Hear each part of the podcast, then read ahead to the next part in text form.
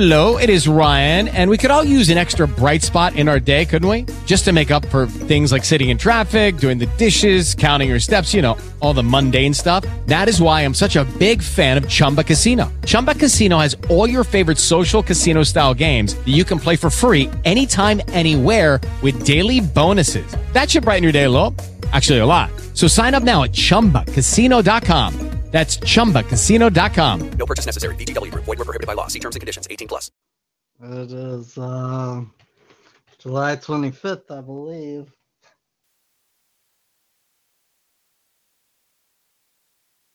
Oh, it's July 24th. My bad.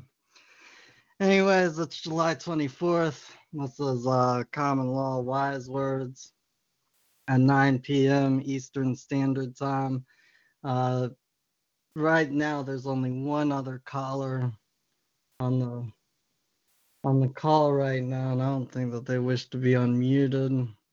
So, but just for reference, um, probably about five minutes before nine, I kind of try to start looking at the uh, what's or the TalkShoe, see if anybody's on. As soon as somebody gets on, uh, typically try and start the call.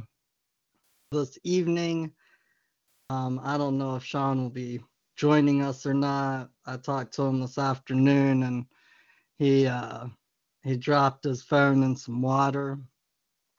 So we'll just have to kind of wait and see what happens with that. If anybody has anything that they would wish for me to talk about, or for me and Sean to talk about when he gets on, you can just throw it up in the chat if you have any questions.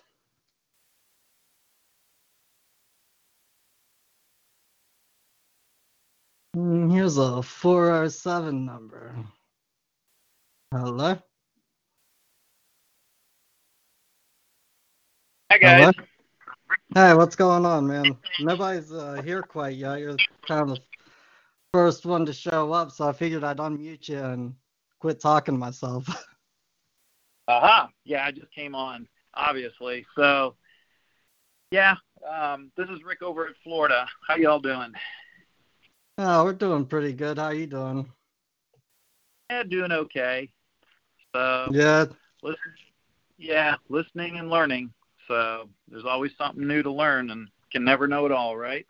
uh, that's for sure. I I definitely try and listen twice as much as uh, I try and teach. Yeah, I hear you. So, yeah, I was the one on um, uh, in the chat last week with, or was it week before last? But um, with the um, traffic, the alleged traffic ticket. So we had kids, dogs, and all kinds of stuff. If we'd have come on to the call, it would have been quite disruptive. So that's why we stuck in the chat. Um, but they extended the court date. so the the funny thing is they take a fax in and then they snail mail you back. So we're waiting for the snail mail to come back. So we asked to have it removed from calendar. We'll see what happens. yeah. Uh, Okay. Well, that sounds good. What did you end up uh, writing? uh, let me pull it up. Um started out greetings. Let's see here. Um, yeah. Um, hope greetings. Hope you're having a great day. Uh, this communication is concerning citation number blah blah blah. Uh, is there a way to have this case removed from calendar for financial hardship? Thank you. Pretty simple. Oh So- yeah, I mean, um, always the simpler the better. Uh, and there's some kind of key things to put in there. I I really like how you kind of started it off. I think everybody should start it off as courteous as possible. Always say greetings. You know, if it's the Fourth of July, I still hear people shooting off fireworks over here. Um, but if it's the Fourth of July, say, hey, hope you had a great Fourth of July you know, hope the weather's good, whatever. Yeah, and that way it's friendly because I'm led to believe that these people get nasty calls every day from a bunch of claimants, right? Uh, oh, I'm sure. I am absolutely sure. Uh, Yeah, like, even- uh, even go ahead. Oh, yeah, no, I was just going to say that even um, for um, I I do IT support for people and and for the uh, clients, you know, they're usually, oh man, this jerk did this, and we're going to yell at that. And I just, you know, they get nowhere with tech support. I pick up the phone, I'm polite, I'm kind, ask them how they're doing, and all this other stuff. So, and they get stuff done. So, but yeah, it's um I don't know why people believe that nasty to somebody else on the line. Maybe they just like to show a think they're showing authority or whatever, you know. And and just yelling at people and cursing at them and putting them down. Uh, that just gets no one anywhere. I'm led to believe. Uh, yeah, I mean, it's kind of like uh, follow the golden rule, right? Yeah. I mean, treat other people how you would like to be treated. Um, I mean, I know a lot of people don't like cops, and I've even gotten some slack for saying this before, but it's like cops don't necessarily have an easy job. Uh, somebody was asking me the other day how to speak with cops, and I was like, you know, just just treat them like just another fella. You know what I mean? Yeah. And and one Yep. thing that they're definitely looking for, like if you start being combative or you start doing this or doing that, yeah, they're gonna mess with you. Like, you know, I mean, cops probably deal with ten jerk offs a day. Mhm. Yep. I used to work with law enforcement, and yeah, I mean, I used to do ride-alongs, and it's just amazing what one saw. I mean, what I saw, it's just incredible. so yeah, and and I appreciate. It. We've been in some pretty dangerous situations as well. So, and I ended up helping, you know, the man acting as officer. So yeah, I mean, I can't discuss it, but you know, both of us could have gotten hurt. so, but yeah, I used to do um, IT for a city, and so I had to get FDLE certified, FCIC, NCIC certified. I sat in the classes with uh, men and women acting as officers, and had to do all those classes. So, I mean, I was authorized to run license plates and everything So, because I had to do that to test the computer equipment in the cars. Mm, yeah, so you've had like uh, the NCIC authorization or whatever it is. Mm-hmm. Yep. Yeah, I had to do all that. And, you know, I had Interpol authorization and all that stuff. But you can't just go out and run a bunch of plates. You have to have an actual case number attached with it and all that stuff to do it. You have to have a valid reason, which makes Uh, sense. Yeah.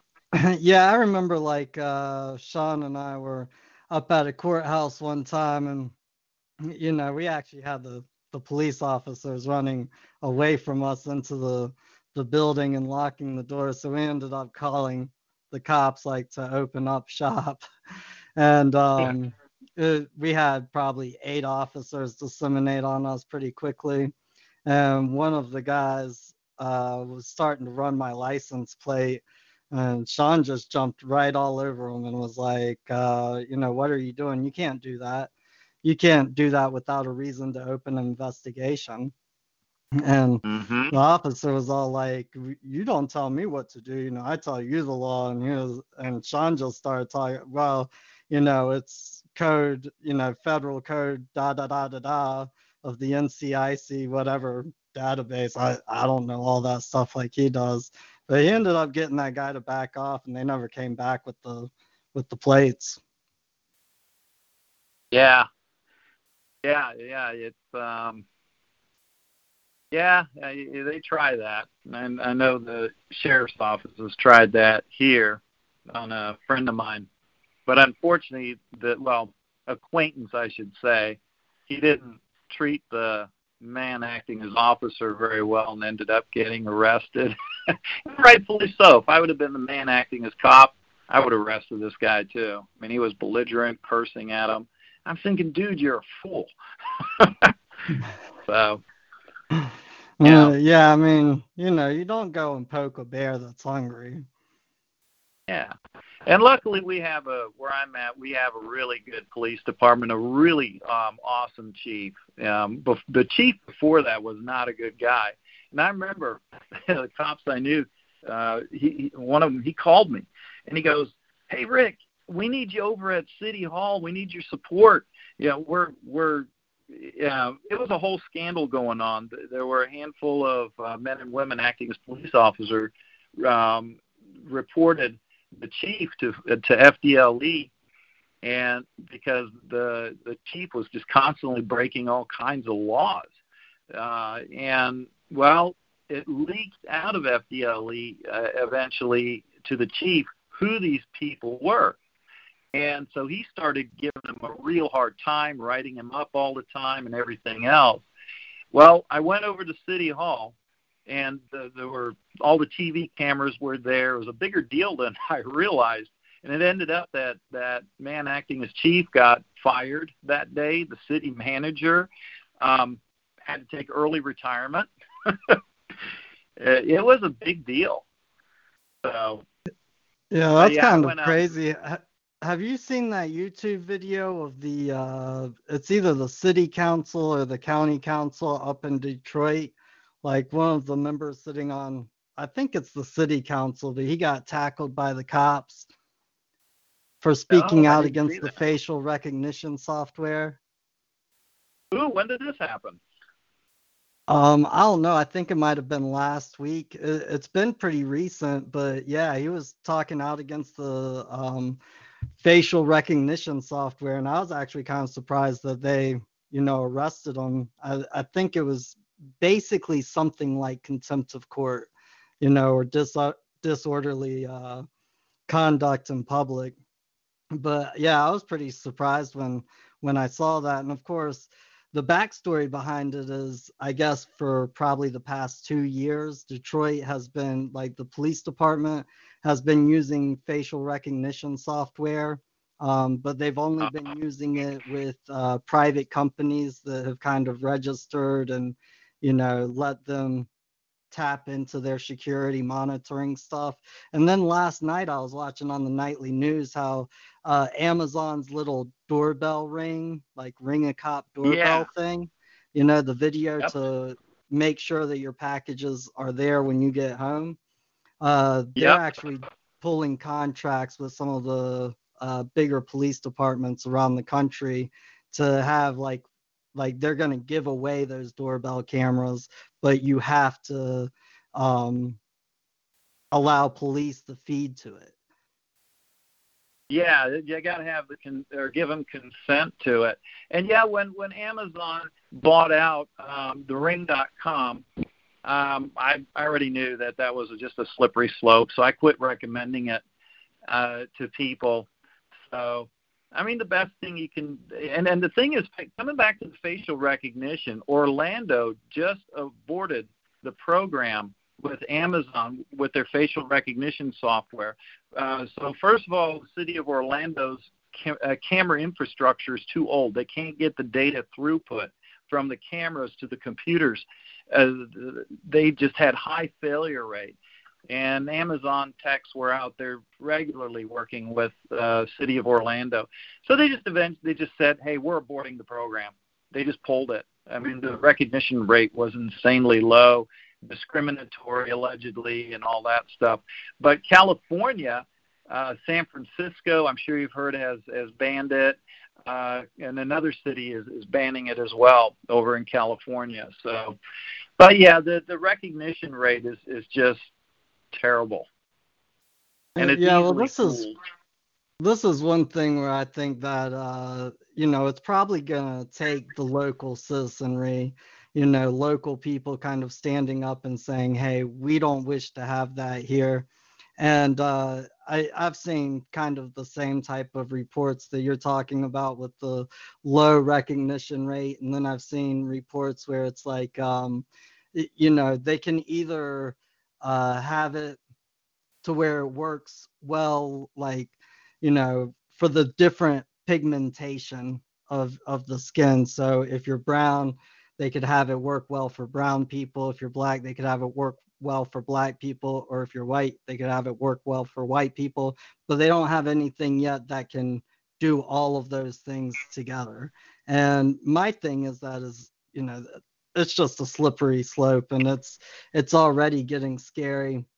One of the guys I like to follow on YouTube, he's an attorney who does kind of like a a legal blog on YouTube, and he was actually presenting a case law today that uh, it was from the Supreme Court, I guess, three years ago. And what he was talking about is, I guess, three years ago, the Supreme Court ruled that um, if a cop pulls somebody over and it's a bad traffic stop, like they didn't have any probable cause to pull them over, they could uh, use fruit from the poisonous tree as long as that individual had an outstanding warrant somewhere in the United States. Uh huh. So, um, you know, and, and that that's kind of scary because that's kind of like uh, one of the big things that I don't like. I saw the Supreme Court start moving towards this about four years ago, and and they're still in the process of using case law to try and replace this but they're trying to replace um, probable cause with reasonable suspicion and that's really dangerous because you know when you have probable cause the police officer has to state what their probable cause is they have to state why they're doing whatever they're doing you know for the camera for the recording device before they actually do it. And that's how you know that they had probable cause when probable cause is questioned.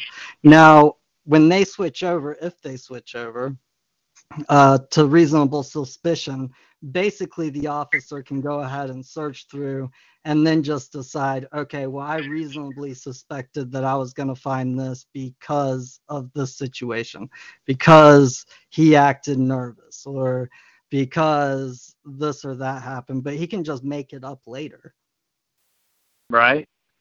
Oh yeah, and and and one thing I think a lot of I believe a lot of people miss is they're forgetting to ask where's the claimant because you have a right to face your accuser, right? First uh, rule of evidence, right?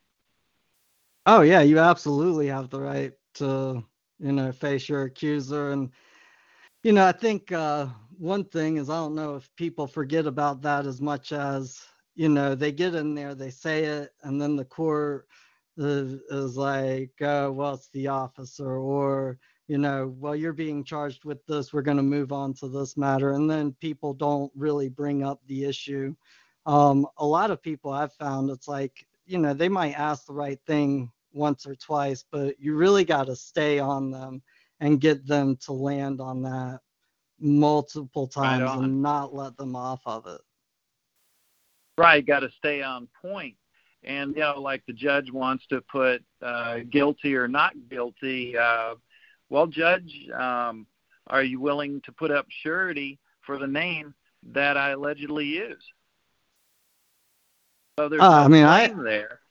I, I wouldn't even say anything like that. I'd never ask a judicial officer to put up surety because they're all like uh, most people try and look for bonds, but they're not bonded anymore. They have uh, umbrella insurance policies that's um, registered with the state. Typically, each state has its own insurance company that handles uh, the umbrella policies of people like judges, clerks, sheriff's departments. Um, so what I would just ask them is, is what am I pleading to? Like, if you wish for me to plead, I gotta understand what I did wrong. What did I do wrong? Mhm. Mhm. And if Right, they can't, pro- if they can't produce an accuser, it's like, okay, then who am I pleading to? Like, if nobody's going to come in here and say that I did something wrong, then who am I pleading to? Right. Yeah, it comes back again. Where's the claimant? And if there's no claimant, well, then the case should be discharged because that gives a judge an out. I'm led to believe. Yeah, but I'll tell you, they they typically like they probably would have discharged it three or four years ago. Um, hmm everything I've seen kind of within the last year, they're putting everybody through a trial. You know, hmm um, now at the end of that, depending on on which side of the law you stand, uh, if they can trick you into agreeing to the statutory system, obviously they'll write out a lawful order. Uh, but depending on which side of the law you stand, I've seen them afterwards be honorable and not produce, in some cases, not produce any order at all. Uh huh. Gotcha. Okay. So, Gotcha. Yeah. but yeah, I mean, Yeah. a lot of times, and and I think that it's really good that there are still people out there who are willing to brave through it, who are willing to stand their ground and say, "Where's the accuser?" You know, show me the accuser, and go all the way through the trial process with it, because what it's really doing is it's costing them a whole lot of money to more or less not get Oh, yeah. anywhere. Oh Uh, yeah. you know. Exactly. hmm Exactly. And then next time around, you know, typically they don't mess with you. So yeah, I've had my fun, you know, just while I was learning with the cops on the side of the road. And I mean, there were some, you know, small fines. They didn't cause any points or anything. It was, you know, like I mistakenly put the wrong tab on, you know, stupid stuff like that. Yeah, you just pay your twenty bucks or whatever, and and move on with life. And you know, I, I learned a lot from that process. So, but I've also found I'm being left alone. So yeah, well, I'll, I'll definitely say like uh, any of the number of people that I know who have gone through the entire process get drugged through the circus and beers, you know, the trial stage, and come out standing on the other side. I've I've never heard of them getting messed with again. And there's actually this one individual I'm kind of thinking of, and uh, he went through the whole trial process. They actually pulled a jury for his circus and charades, and um, the jury convicted him because you know the the prosecutor and the judge told him to. And even after that, uh, you know, I I still don't think that they have a lawful judgment because when they went to go get a DNA, they couldn't even produce the paperwork to get DNA from him. Like it didn't have his name, it didn't have his date. Uh, everything was wrong. Um, but he got pulled over at about 3:30 in the morning and called me up the next day, and he's he could have swore that the officer was gonna rip him out of the car and search through the vehicle. And the officer came up and asked him why he was speeding, and he said it was late. He was trying to get home. Took his driver's license, came back about 15, 20 minutes later, and told him to have a nice night. Didn't even give him a speeding ticket, and I think he was doing 15 or 10 to 15 over. Uh huh. Uh huh. Yeah. Um, yeah, I'm led to believe something's put in the system. Know, it's just going, oh yeah, I don't. You know, I'm led to believe they'll put something like, oh yeah, don't mess with this guy. You know, he costs too much. and you know, as long as one's not disturbing the peace and and and wishes the best for their fellow man, and and ha, you know, one has a win-win situation with everybody, wishing everybody the best. Yeah, what more could you ask for, right? Oh, for sure.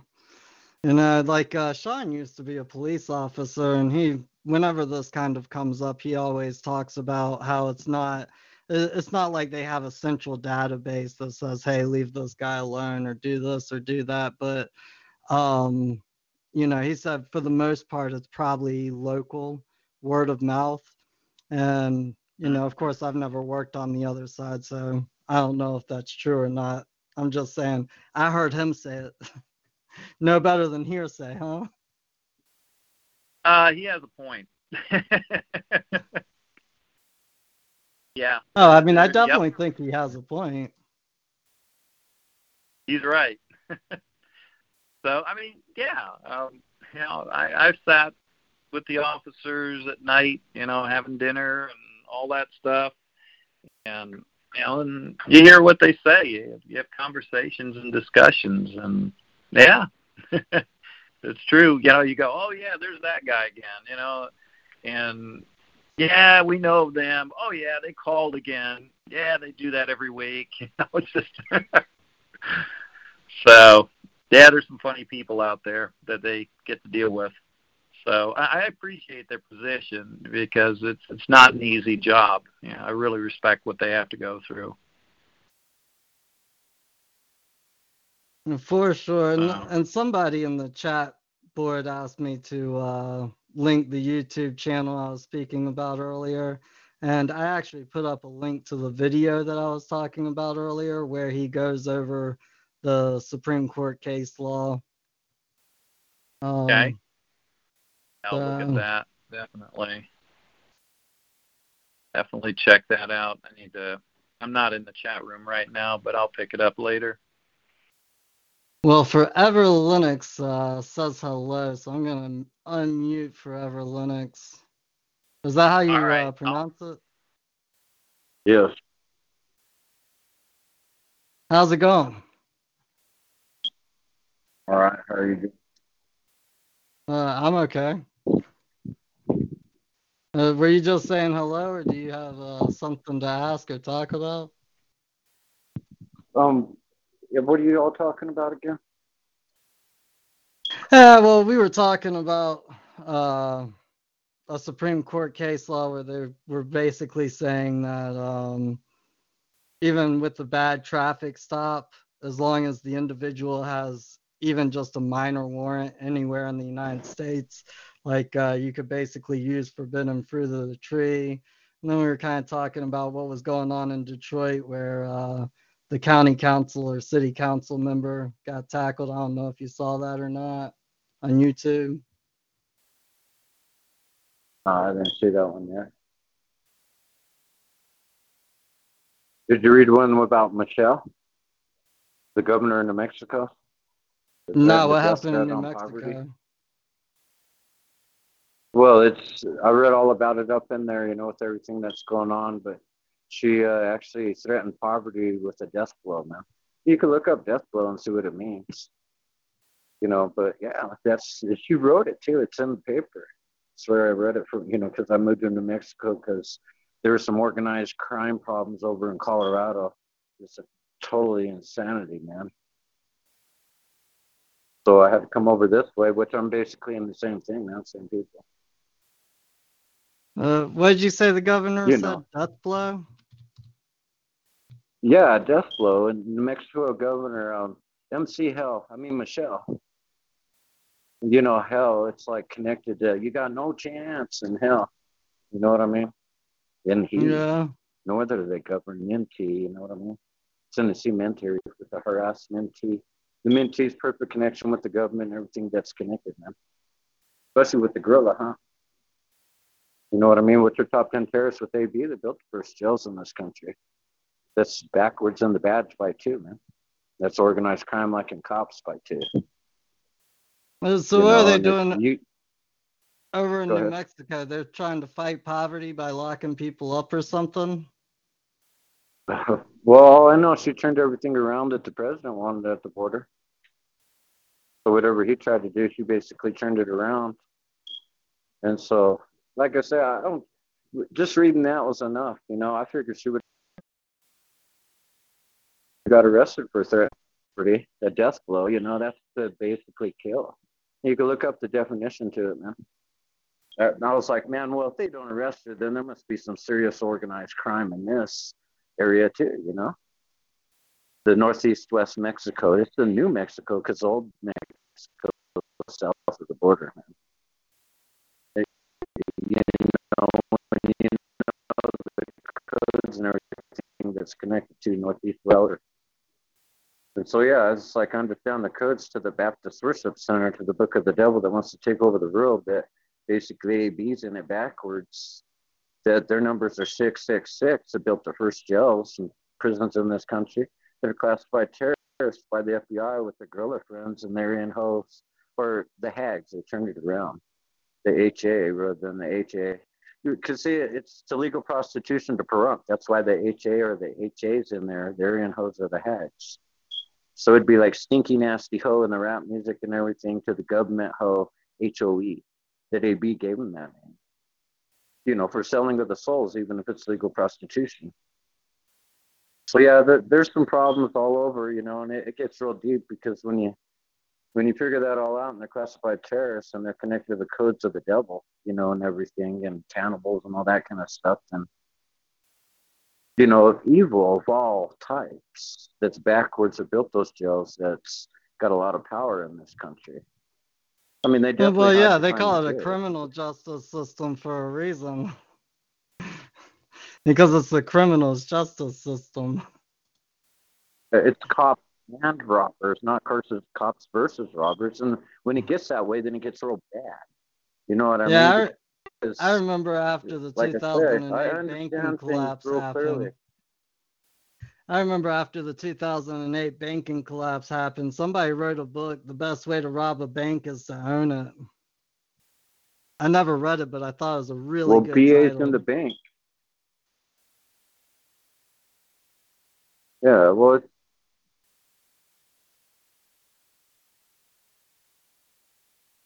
you know, like I was saying, on over here, man, it's just a straight Holocaust. The, the SD style at the ending by Q that's connected to the terrorists. They're actually connected to the Baptists, which is AB backwards. See, it says AB stabbed in the Baptist code by Q starting at the end. You one way or another, you want a nugget, get gun. The GE gets a gun that in the badge, you see. See it says get gun. The answer's in the code, man. And when you understand the code, then you understand how crooked and corrupt and evil and everything that's connected to the lie that's even in the code of the police, man. To take over the world, you see, to hide behind the badge and everything, to be the live. To the devils one way or another when they want to get you by BL on die, like the music. The devil is a live, one way or another, live or die. You know, the way You know, that I so, look at it is you know- the, the devil grows inside the hearts of the selfish and wicked. Brown, white, yellow, black color is not restricted. You'll have a self destructive path when you're inflicted. So when the devil wants to dance with you, you better say never, because the dance with the devil might last you forever. Oh, that's the immortal technique, man. There you go. You hey, know, and, man and they it. threaten to ruin people's lives. They they ruin the Indian. That's why they came out of the ruins. You know, because that, that Baptist priest, when he threatened me, you know, and the and the sheriff was speaking for the priest, Rolf, and everything in Cortez, Colorado, for that Baptist worship center priest, he threatened to ruin my life for that priest, and so it's like ruin Indian. I ain't a full-blood Indian. I'm a half-blooded Indian, but still, I see what they did to the people, and I know what they're talking about. And then, you know, in their codes and everything that's connected with a bad GE. It's connected to like a badass or uh, an ass ass, and everything that's connected is connected. You understand those kind of codes.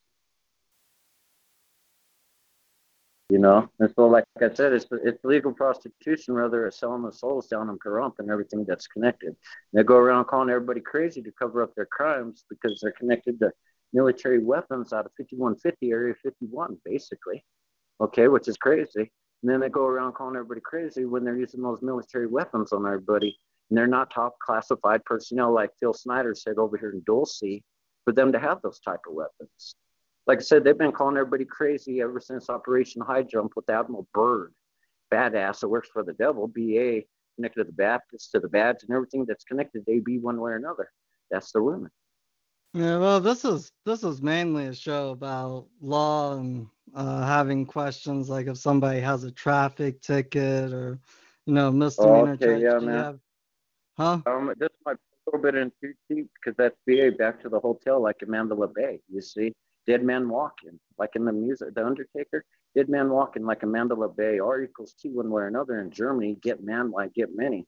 It's government key here. You see, when they lock them up one way or another. Key is your key. It's tricky. You see. I Oh, no, I- key at get. I get you. I get the code, and you know everybody probably sees the code differently, and everybody wakes up to it at Yeah, their own right. time and their own pace for sure. You know, but what I'm saying is that Yeah, tonight. Yeah, the, tonight the show that we're mainly having is about, you know, the law and how to function and move in a court. Like the gentleman before you was talking about, um, was talking about how whenever you go to court, you should stick to who's the accuser. When they ask you to please plead, it's like to who? What did I do wrong? You know. So if you have a question along those lines or something you wish to add, that's cool. Okay, well, like I said, uh, it's a little bit into deep BA style, even if it's a Mandalay Bay with a shark reef barrier down there, dead man walking, resting peace on the strip. Okay, it's way too in too deep for a lot of people. By that paradise to the evil paradise of the rap music, right there by where it happened. All right, I understand what's going on. But to the campfire, to the fire, to the Diablo sauce with Taco Bell organized crime, that bike to Hell's Bells and everything connected, to the fire, of the Diablo sauce, to the fire backwards in the sheriff of the coding, you know that's backwards connected to Lord uh, organized crime that's connected to that AB backwards in that batch by Q that's connected to building the first jails in this country that are classified by terrorists that are definitely over if you want to listen to Evil Paradise, man, and taking everybody hostages. That's a hoe for you. At 2 1, man. G's up, hoes down, one way or another by Snoop Dogg. I'm going to get you by Bonnie. One way or another, I'm going to get you by BLM You want to use that get, that get? We could go North IG, get IA in Nigeria. We can black bud get anything that's GET. Anyways, uh, 203, you got anything to uh, talk about this evening? Bad timing. No bad timing, my bad. I can mute you back up. My bad. 407.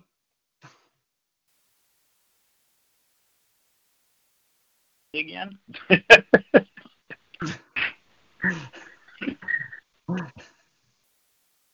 so sorry about that interruption. Oh, yeah, no sweat. Yeah, so yeah, I'm not sure what else to say at the moment. Um, that's cool. Gus three asked if I can review what a court of equity is, and basically, uh, to break it down pretty quick and simple, a court of equity eh, like courts of law used to be broken up into two separate parts. One was equity one was what you would basically call common law.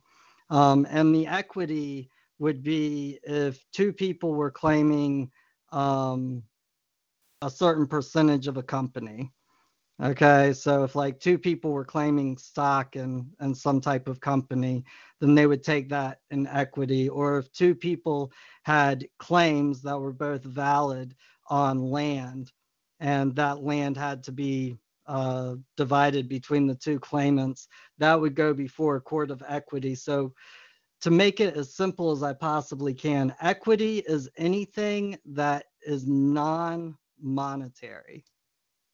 And there are different rules to courts of equity than there are to courts of law. And I believe it was right after the Civil War when equity was um, was merged in with the uh, courts of law. So if you go back to really old English common law, uh, you'll find there's the Court of Common Pleas, and then there's the exquiture court. I, I can't pronounce that word correctly, so don't don't take my pronunciation.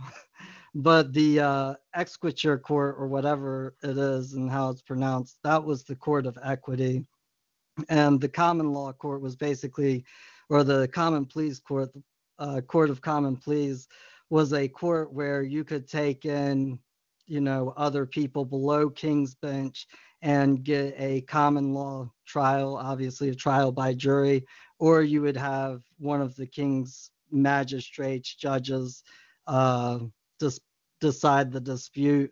And back then, typically when people went to to court over action, they were both disputing something and more or less the courts were there to resolve the issue between them and and it was pretty clear way back in the day that when you walked into a court, you admitted to the jurisdiction. It's like, hey, we're both going to come into court. We have this problem or this issue between us, and we're going to hand over the, we're going to hand it over for you to decide and, and tell us how we should solve it.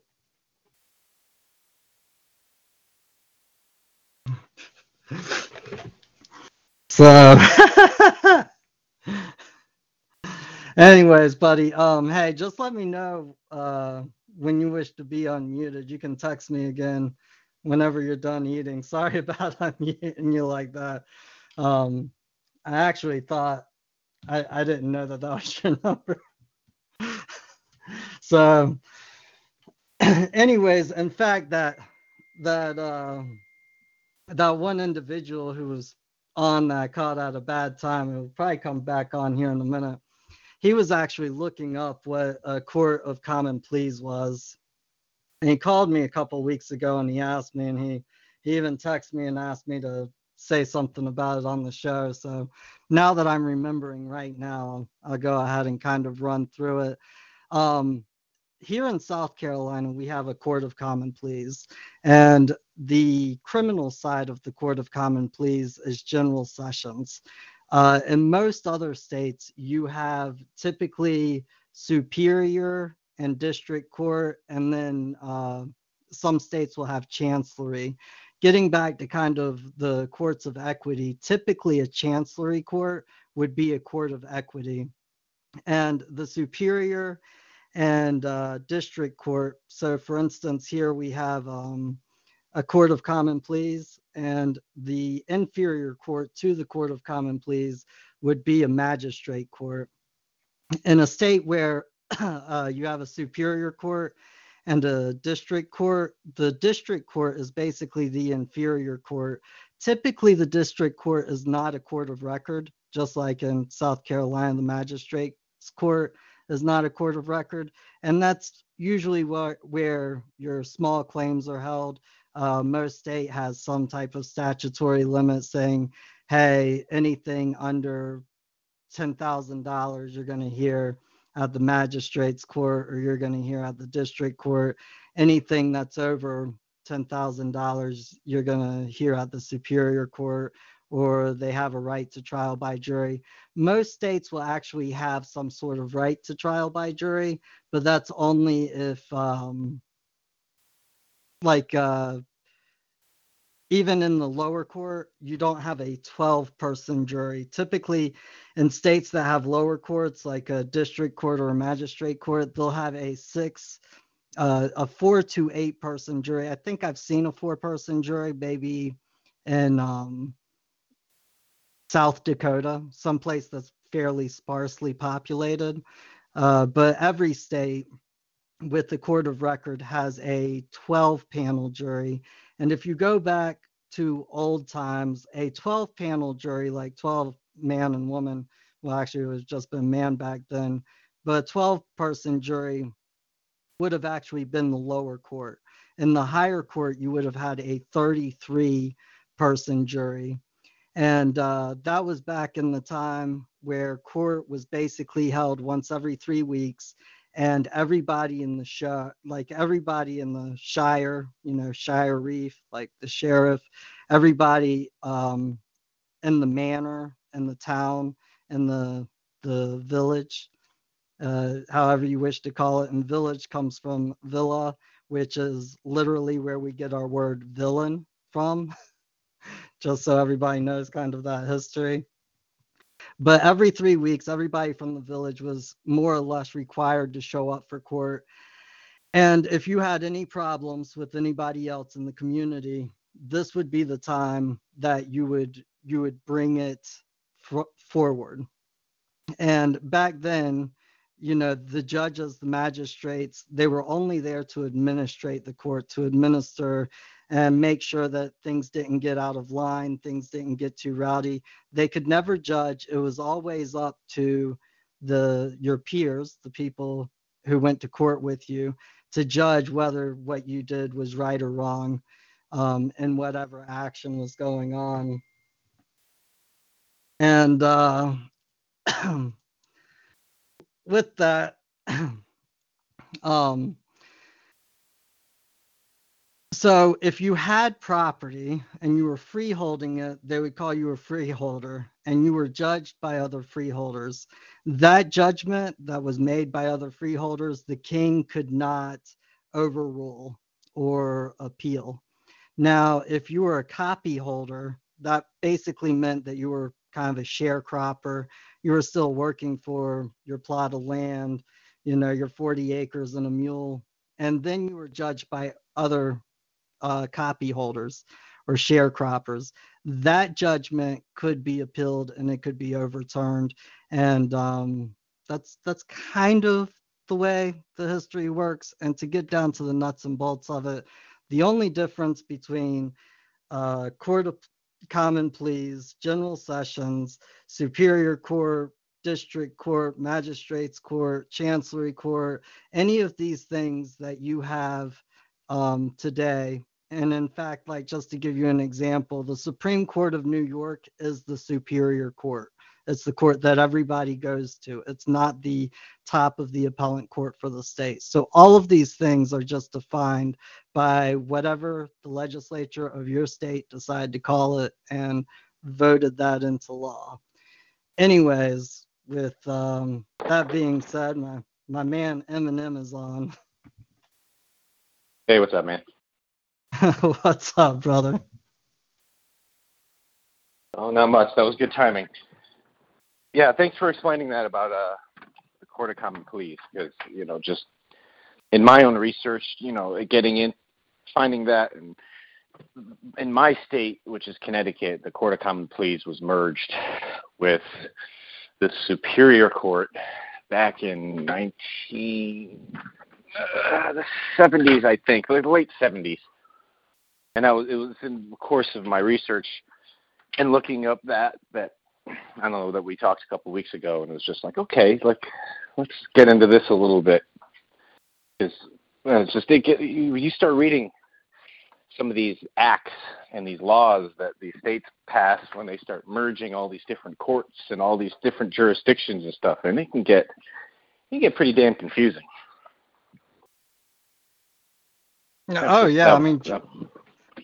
Jurisdiction is something that's been argued over in the legal realm since the beginning of time. You know, do you sue somebody uh, where the defendant lives? Do you sue somebody where the plaintiff lives? Um, and the general rule of thumb is is you sue somebody where the actual controversy took place.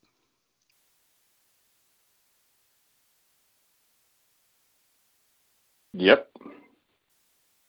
I, I, I liked. Um, I didn't catch the very beginning of the call, but uh, the other man when he was talking about at court about um, not getting off the um, just a question of okay is is is my accuser here? Who's the complainant? Who's filed the complaint? You know, just and like you said, you know, they're going to try to to railroad you, or if you don't unre- if you don't rebut something that they a statement that the court has made and you, you let it go unrebutted, they're just going to keep going. And sometimes even if you continue and you say the right things and you keep pressing that issue, they're still just going to run over you just to see what see what you do, see how you handle it.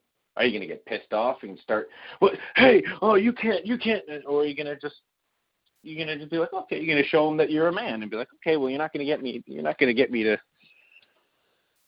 to, uh, you know, act like a, a fool in this court. But you know, you people want to just demonstrate for everybody in this room that you don't have any honor. I mean, I'm, I, I'm gonna sleep well at night. I'm not the man who's got to stand before the Lord God and receive His judgment. What does the Bible say? Judge not, yes, uh, let you know, yet Least ye be ye be judged. Excuse me. Sorry, I'm literally a tongue-tied man. My tongue is, I get, I literally gets caught in my teeth, and I sometimes.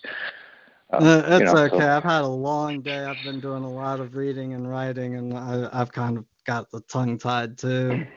you know, it's, it's you you hear about all these cases, and I don't true. I do not believe that every man and woman acting at, uh, you know, in the judicial branch and in our governments are corrupt. You know, most of them just don't have a clue. Most of them are just going along. You know. following Oh orders. man, that that reminds me. Like uh, I I came across this, and I think it's the Ninth District Appellant Court for uh, the United States. Anyways, they have a YouTube channel. I was like, what? They got a YouTube channel? and um, I I don't think it was actually there though, but when I came across this, I actually found these videos that were introductory instructional videos for judges back in 1992. And they were absolutely hilarious. Yeah, some of these some of these people who act as judges, they're elected in some some places. They're literally elected, and that's in that position of judge. That's like their community's dog elected dog catcher position. That's their jump into political life. They go from judge, and then they become a state senator, you know, something like that. You know, some of these people they'll get they'll get elected. They'll show up to the first day of court. They'll get four hours of training, maybe eight hours of training, and then they're off hearing cases. They have no clue, no clue. So you, you just, I guess, I always try to remember that you know you are talking to a man or a woman, you know, that is like like Karl Lentz used to say, you know, that's somebody's son, that's somebody's daughter, that's somebody's mother, that's somebody's father, you know. But you also still got to remember, you know, you're a man and you're a woman, and you know, I don't know about you, but don't I don't let anybody walk over me. No real man or woman would let anybody wrongfully walk all over them. You know what I mean? And and, and a real man and woman is is long, hard, is, long patience and long suffering. But you know, watch out when if you piss off a real man or woman. You know, you should. I, I go through this attitude in life. I have this attitude, this chip on my shoulder, like I don't give a fuck who you are. Part of my mouth. I don't. And, and you're not signing my paycheck. If you're not my wife, if you're not my mother, if you're not my father, I don't give one flying fuck what you have to say about my life. I'm going to do what I have to do as long as I don't harm anybody. I don't give a shit what some judge says. Arrest me, throw me in jail. If I know I didn't do anything wrong, I don't give a shit. Thanks for my three meals a day. Thanks for my hot. Thanks for my cot. Thanks for no bills. And you know what? Hmm, maybe I can find a way to make some money off of this. You know, that's my attitude. Like in life, you know, sometimes we in this community we get a little too. uh I don't know a little too combative. It's like just sometimes just go with the flow, man. Hey, take a hit, take a shot, you know, relax. Everything's gonna be okay. I know that's a little weird rant, but well, I'll tell you, man. Like, uh, I was actually thinking about talking about this guy before you mentioned Karl, but since you mentioned him, um, the I, I met this man. we're just gonna call him Mennonite John. Sorry, I had something in my throat. We're just gonna call him Mennonite John. And when I was going up to Karl's the first time, he uh, he had just gotten out of jail and was going up there to work the same week I was. So, like, uh, he was a really really cool individual. And I guess uh, 178 days before this happened, uh, he tried going into court and using some of that sovereign, you know, I'm sovereign, free man on the land stuff. And the judge was just like 178 days. Couldn't give him 180 because then he could get a jury trial. And uh, so he gives him 178 days. He ends up getting out of there. I meet him up at Karl's place, and you know, Karl's kind of trying to teach him the ropes of of how to do this stuff. the judge obviously convicted him on all accounts, this and that. He had some pretty horrific stories. Uh, but you know, basically this this judge, this particular man was corrupt. And he ended up uh, appealing the decision and um, kind of with my whole spill about the inferior court typically in states where you get tried in the inferior court, like in the traffic court or the magistrate's court or whatever the inferior court is, uh, if you appeal that, you don't actually go to the court of appeals. You just go to a court of record.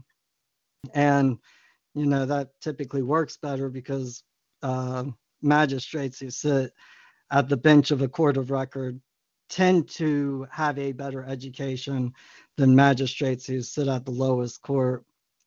And uh, he ended up appealing it. And at his appeal, um, the the magistrate, the judge, whoever was sitting on the bench, was listening to his argument and absolutely unequivocally told him, yes, there is a difference between a man and a person, but in this one case, in this one instance, is is the man willing to bear liability for the person? And basically, what the man up on the bench was saying was, you know, ju- just so that we can balance our books, you know, can we just go ahead and say the person did it, and we'll leave you alone from here on out? And and that's what they did. Like I keep up with them from time to time and he's never been pulled over since. And uh, they used to mess with him a lot. I don't know if anybody on the call knows what Mennonites are, but they're a lot like uh, like uh, Amish people. Amish. Uh, yeah, they're they're just not quite as strict. You know, they they don't do the horse and buggy. They they actually use a car and they'll use electricity and you know have a refrigerator. And so they're they're kind of between what Amish are and I, I guess what Amish would call English people are. So, but he, he was a really, really cool guy. It was a lot of fun working with him for that week. And I'm glad that I got to meet him.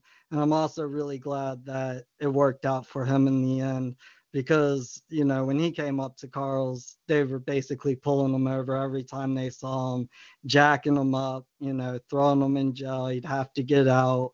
And that's just a horrible way to live. It's a horrible way to try to support and and uh, provide for your family. But at the same time even the other side even the most corrupt individual on the other side has to respect that they might not like you for it they might despise you for it but they have to respect you know your perseverance and how you go after it and how you stand up for yourself. Because I absolutely agree with you, Eminem. Like, no self respecting man, no self respecting woman would bow down and just let someone else walk all over them and do whatever they wish and just take from them, you know, just let these people act like bullies on a schoolyard, taking taking people's money every day. No no self-respecting individual is going to stand for that for long. Yeah there's a difference between allowing oneself to be run over in aid and assistance of their fellow man and you know hey i'm to let i'm going to let myself be used you know because by that use i know that it's going to benefit my neighbor or something yeah who doesn't have a problem with that? I mean, come on, that's that's what that's what living in a civilization is. Um, I'm sorry, in a civilized society, I should say. Um, but there's a yeah, exactly there's a huge difference. It's like, well, no, I'm oh, I'm going to let the state just use my body and roll over. I'm just going to roll over and let you, you know, use my orifices. No way, no way.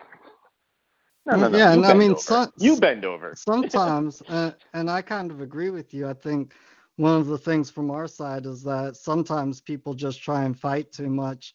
And it's like, this is one of the things mm-hmm. that I like about Mennonite John's story is because, you know, if Mennonite John would have kept fighting uh, at the appellant level, who who would have know who knows where it would be right now? You know what I mean? But he did say, okay, yeah, I'll, I'll compromise with you. I'll I'll take the hit this one time. I'll suffer this one time as long as you guys quit picking on me. You know, like you know that I'm gonna fight back. You know I'm gonna like if you catch me after school on my way home, even if there's four or five of you, I'm gonna get a couple of good swings in. So just I'll, I'll take this being this one time, but quit picking on me after that. Well, part of it is, you know, what Shaman says all the time is about you know about being a servant, like going going into a court situation as a servant, you know, and you know, yeah, servants, a servant to your fellow man, yes, and and you know the, and and may possibly a servant to the state. Well, it depends. what does this? What is the service the state requires of me, or, or needs me, or or or, or need you know maybe not require, but needs of me. You know, is because the state does represent the people. Okay, let's not forget that the people of blank and the people not being some secret, you know, not being the people who authored the thing. Like in my state, the, the Constitution in my state was enacted by referendum in the 1960s by vote. Um, well, like like actual popular vote? By actual popular vote. The state of Connecticut had on the ballot, we are going to put we're this is the new constitution everybody vote on it. We're going to have a vote on this on on election day. You know, and people voted on it. Well, I mean, that's how they got uh, medical marijuana legalized out in California is because people vote on all of the things, and a lot of times they'll vote county for county. So, like, if you're in LA County and you're trying to buy a pack of cigarettes, it's going to be twelve dollars, thirteen dollars because the people in LA have have raised the taxes. They voted to raise the taxes on on mm-hmm. cigarettes because they don't like the smog in LA. But if you go up to like San Francisco, you'll buy a pack of cigarettes for you know six fifty, seven bucks, and it's because the people around that area have voted not to raise the taxes. Um, and that's kind of a a better idea of a direct form of democracy. And and I agree with you. Like when whenever you start going to court. I think one of the best strategies to take right off the bat is I am here to help you. Let's figure out what's going wrong together. You yeah, know, like just, you say I this, did something wrong, let's figure this out because I'm sure everybody in this room has more important things to do than deal with me. Aren't there murderers out there, people? Like, you know, isn't there some murderer that you guys are trying to catch? Some guy doing home invasions? Yeah, so we're dealing with this? Oh, come on, you know? Because no real man would ever commit murder. No real man would do home invasion. You know, man, man doesn't do that. Woman doesn't do that. So. Uh, yeah, and I mean, a lot of times I think it's a bad idea to go in there right off the bat and say, "Oh, I'm challenging jurisdiction. Y'all don't have jurisdiction over me." You know, this and that. I mean, who knows? Do you but with these, there are there are certain exceptions to that, though. I mean, um, and I would I'd love to get your opinion on this because there are uh, certain rules. They're rules, but you know, the guy with the handcuffs is going to come over and slap him on you when the judge says, "Okay, go slap that guy in handcuffs." You know, there's certain things that if you don't rebut before like before you you would enter even an appearance certain types of things you you, you should be challenging jurisdiction. Like you know i'm not before i even appear. Well the only time that you can challenge jurisdiction is and, and in fact like if you're doing you know most people in the counterculture will talk about like a special appearance and yeah. you know, we've explained this a lot where when you say I am man, that is a special appearance because a man yep. or a woman cannot appear in a state court. Uh, you know, so but yep, yeah, before person. you actually make an appearance in the case, you have to challenge jurisdiction. Like if you're going to challenge uh, in personam jurisdiction or subject matter, and you can always challenge it later, but before you enter the case, you should always challenge that. But again, out there right you, at the beginning. Well, again, you don't have to do that when you first go into court the first time because you're making that appearance saying, I am man, I am woman, I'm in search of the accuser, however you wish to write it. So you just have to make that before you actually appear in the case, like before your person arrives. But you know, when when your body, like when you're man, when you're woman, and you're going in there, and it's like, hey, I don't know if I did something wrong or not. You know, you guys tell me, like, what did I do? You know, and who did I do it to? And this is a huge thing, is you know, not just what did I do, who did I do it to? You know, you wish for me to mm-hmm. plead guilty or not guilty. Who am I making that plead to? Who did I wrong that I'm going to ask their forgiveness? Yeah, and the state of or commonwealth of, you know, they can really only be at court representing, or, or you know, two part, uh, one of two parties. Either the people of they're there because they're representing the people of Connecticut, or someone of the people of Connecticut, or they're representing themselves because somebody, you know, damaged their property. But at the same time, the state of Connecticut, or the not this, that's my state, but like you know, the state of whatever, Commonwealth of whatever, only exists to represent the people of blank. So is there where's like okay, just like the man was saying, okay, well where's who whom are you you know acting on behalf of? Because you can only the state Commonwealth can only act on behalf of the people of blank. That's that's all they can do. If you go and read it, that's that's all they can do. They're there to act on your behalf for your benefit and to punish those who do evil and wicked things. That's it. That's the government's job. And to protect and to protect your and to protect the borders.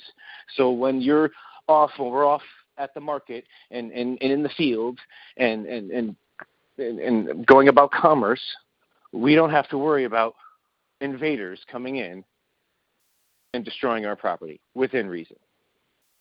Hmm, yeah, and I mean most of that's kind of basic, but at least in it's, the form of government that that we've grown up with, there's two main things. There's uh there's positivism, you know, which is basically positive law, it's written law, it's the government's king and you know, you can't do anything to get out from under them and then there's there's the non-aggression principle which is basically i leave you alone you leave me alone and we're only going to have conflict when one transgresses the other you know like uh, and it doesn't have to be a physical transgression it doesn't have to be a physical aggression you know it's, it's not that you have to punch me in the face for it to be an aggression. You can also be aggressive through fraud and manipulation. Mm-hmm. And for the most part, in this land's history, the governments have been the latter of those two of those two examples you gave. It's been the uh, you know basically, hey, I'll leave you alone, you leave me alone. We'll meet up when we need to.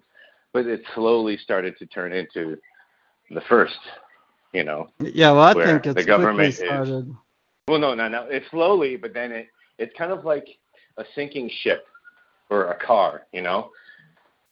It, it it's like it's like a bell curve. It starts really slow, and then it gets to a point where the water to air mixture inside is so it gets too heavy, and then it very quickly sinks to the bottom.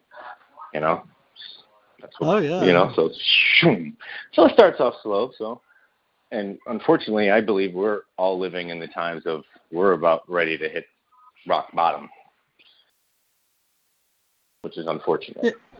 Which is well, why I mean, we have I to think... remember uh, the you know it why it's so important to share as much information as we can so that we, we can just hey let's just keep this amicable, amicable, everybody, so we can just I can go back to work and feed my family. You can go, you know, do whatever it is that you people do, and you know, everybody's hunky dory.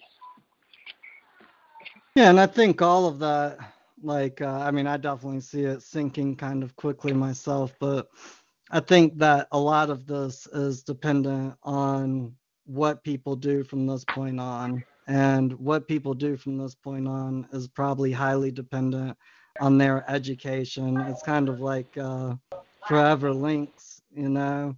Um, if more people see the code, you know, if more people wake up to the ball the bell, the, you know, the devil around them, if, if more people quit just blindly following, blindly and the devil within them. to happen. Yeah, you know, then I I think that this could be an unprecedented part of history that you know no generation has ever seen before.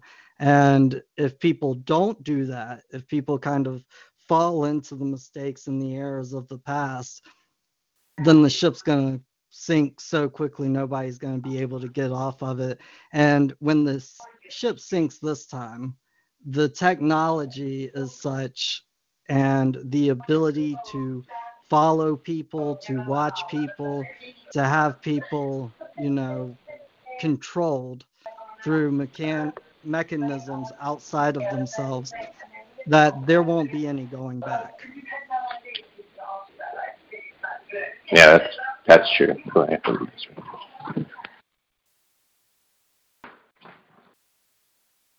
Yes, I, I agree with that. I agree with that. And so, but this is that pivotal point in history, and you know, just my own personal belief. I think that uh, that whatever created all of us is way too big to let the world end for everybody the same way. What it, what was it that Dr. Emmett L. Brown said in Back to the Future? Buckle up. We're about to see some serious shit. And then he There you go. that was part of my uh, my use of profanity. Um, and one of the reasons why I think that um, this kind of kind of on board with what we were just talking about, but kind of a left turn. Why there have been people who have not found success um, in common law is because they're attempting to get out of obligations and they're attempting to not be honorable.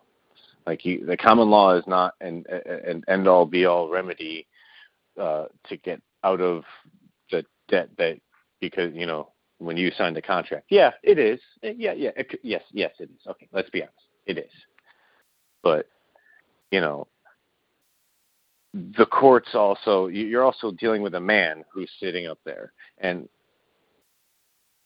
they they know when you're trying to you know get out of your crap. You're not you're not going to get anything for free. Nothing's for free. You know there's nothing for free in this life. But when you try to remain honorable and you're always trying to remain honorable and things tend to go south and you as long as you're remaining honorable I found, at least in my life, that things usually are in my favor. I mean, you, you know, win everyone, but you know, that's that's all I really had to say about that because I you just uh, I see some people who who type and the things, you know, oh, I don't mean like uh I mean just the, stories I read and you see these YouTube videos and these people out there like trying to get out of their, you know, you know, trying to get houses for free and all this kind of you know stupid crap. It's like, come on. Well, I'll I'll tell you, even with people who can pull it off, you know, obviously that's not the honorable thing to do. No, and. and if you yeah. if you pull off something like a house it's like you can't ever expect any type of credit agency to ever lend to you again. You, oh, you know yeah, like that that would just be silly. And so it's Um, so it wasn't worth it because good luck in 2019 not being able to ever establish uh, ever get credit. Good luck. I hope you i hope you have the income to be able to live off of cash for the rest of your life because that's how it's going to be. And it's you're going to be hard when they, you know, flip that switch and get rid of cash, and we go to like, you know, the market space. I'm being, yeah, that's coming you soon. know, it's coming. to to a know. neighborhood near you And the whole thing will be on a credit system, and then they just turn your chip off. So but Anyway, you know going in and out of court with a lot of people with a lot of different people and seeing different courts go on seeing family court bankruptcy um, you know debtors people coming after debtors people going in there for criminal civil it, it really doesn't matter which kind of court it is.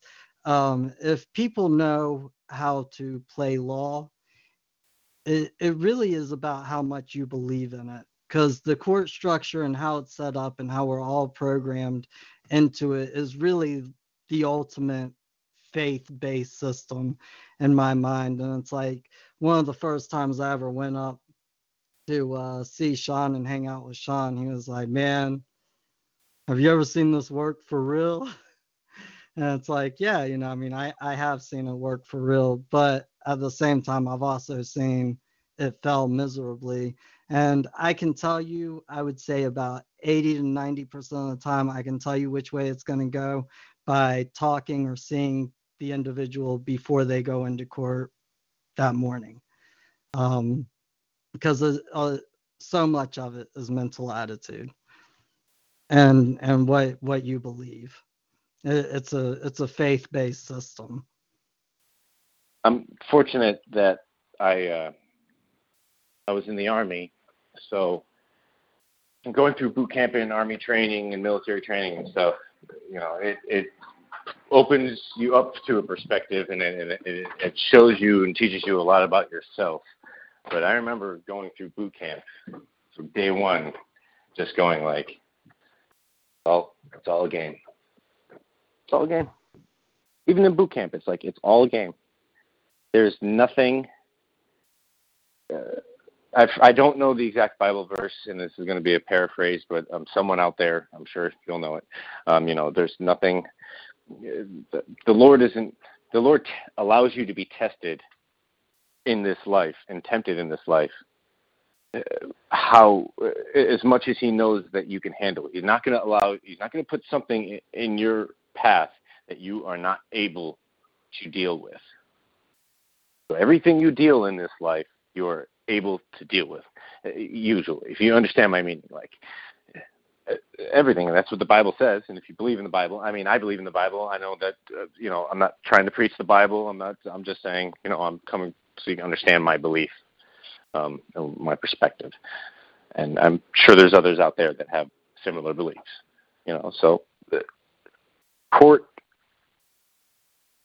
I mean, we should be doing everything we can to avoid court beforehand, and that's probably that's also how much you what you did and how you did it before you get to court will also help determine your success at court.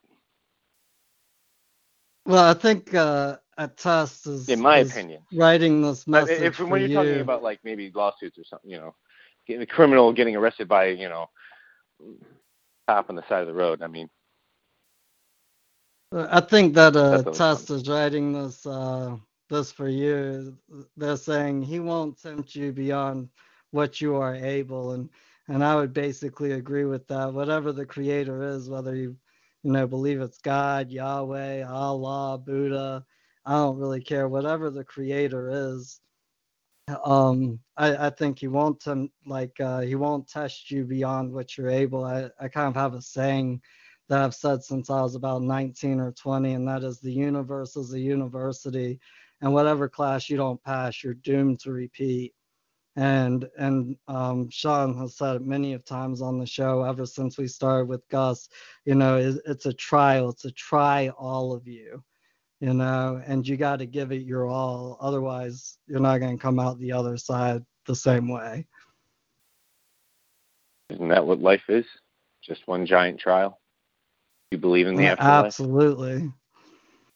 Uh, you know, and You know? it's not just life. It's, Let's it's like, oh, you think you deserve a a reward? I mean, if this is your religion, let's see how you do in life. Okay, what what choices do you make in life? Oh, you were a complete and total fucking, you know, uh, murderous, bloodthirsty person. The Bible says, you know, for my belief, he he who lives by the sword dies by the sword. So you're gonna have a nice, nice, lovely ending there. You know. Uh, Yeah, anyway, well, I think sometimes it even it even goes beyond that. I mean, anybody who's ever been in a relationship knows that there are trials on that relationship. You know, for the for the two of you to experience. And then if you go out from there, it's like anybody who's ever had a group or a network of friends, you know, every now and then there's a situation that comes along that threatens to break that group of friends up. Um, if you go out from there, I mean, even all the way out to political parties. It's like, you know, the Republicans are always trying the Democrats and the Democrats are always trying the Republicans. And it's it's who can maintain their position and and get support and persevere um, uh, through all of those trials, through all of those tribulations, and and what kind of individual or even what type of of group think, what type of um, personality, what type of relationships are you going to have when you come through those trials and you end up on the other side?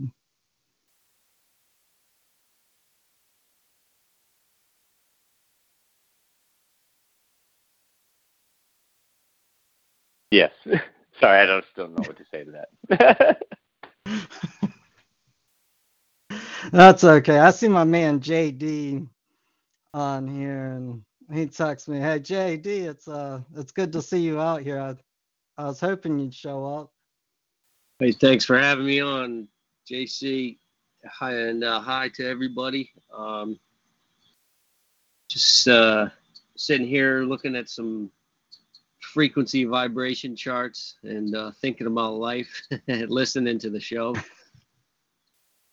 Um, there you go. Are the frequency vibrations giving off pretty cool patterns? Yeah. No, you know, I'm, I'm, I'm just looking at, um, uh, thinking about colors, you know, the visible spectrum of light and um, just frequencies in general, frequencies of words, frequencies of, uh, of intents that are put behind words and actions you know they all have a frequency so I've just been thinking about frequencies a lot lately in, in relation to law so yeah well, well that's kind of like uh, the law of nature one thing that really interests me about um, that kind of stuff and that kind of research is uh, I forget the Japanese doctor's name, but the one who does the water experiments, and then people came out and said, ah, you know, those are faked. And then a bunch of people started doing the rice experiments in their home yep. where they, uh, you know, cook rice and then they put it in two separate containers and they write love on one and hate on the other, or ugly on the other, or pretty on one. You know, they, they write two opposing feelings and messages and the one with the negative feeling or message always i mean i've i've never seen somebody i've actually done this experiment myself and i've never seen it come out, out where the one with the positive word rotted first correct it's um that was dr emoto e-m-o-t-o yeah emoto Yep. Uh, yeah, I first uh, uh I first uh, you know heard about that in the video down the rabbit hole. Uh, what the bleep do you know is um is a documentary on quantum physics. If anybody hasn't seen it, I, I would probably check it out. Have you ever uh, seen Trey Smith's The Theory of Everything? Trey Smith's The Theory of Everything? Yeah, his name is Trey Smith. I believe that's his name. On YouTube, Trey. Yeah, Smith. yeah. I've seen like a Athene's uh, theory of everything. That's probably like thirty or forty minutes.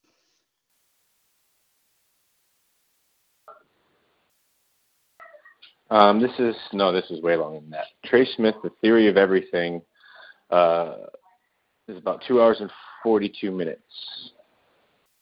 Yeah, look up Trey Smith on YouTube pretty interesting. Pretty interesting. Can you uh, post it on the chat? Um, I can send you the link and you can post it on the chat. Okay, I can do that. Anyways, I'll mute out here. So, what's going on with the theory of everything, anyways?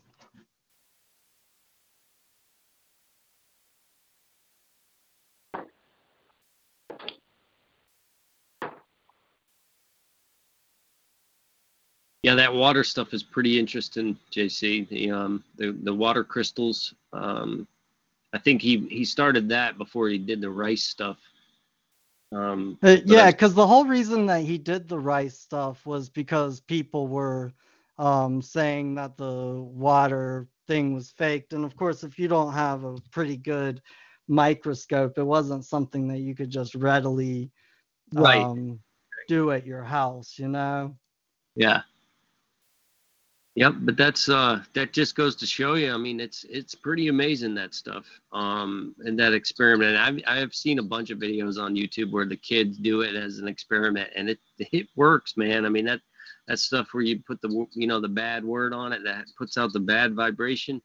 That rice is is black um within no time and then the the positive word, the positive vibration keeps it keeps it nice for a long time, for like a month.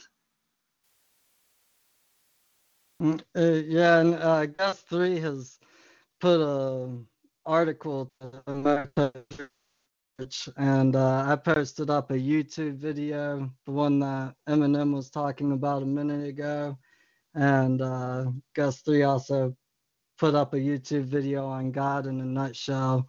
Uh, sorry for interrupting, JD. Well, sorry. No, I was just pausing there. Um, yeah, and so, you know, I was just thinking about like what you were saying about what somebody is like before they go into court. You know, at that moment, their thoughts and their demeanor is going to affect the way they deliver the their message, their and their belief.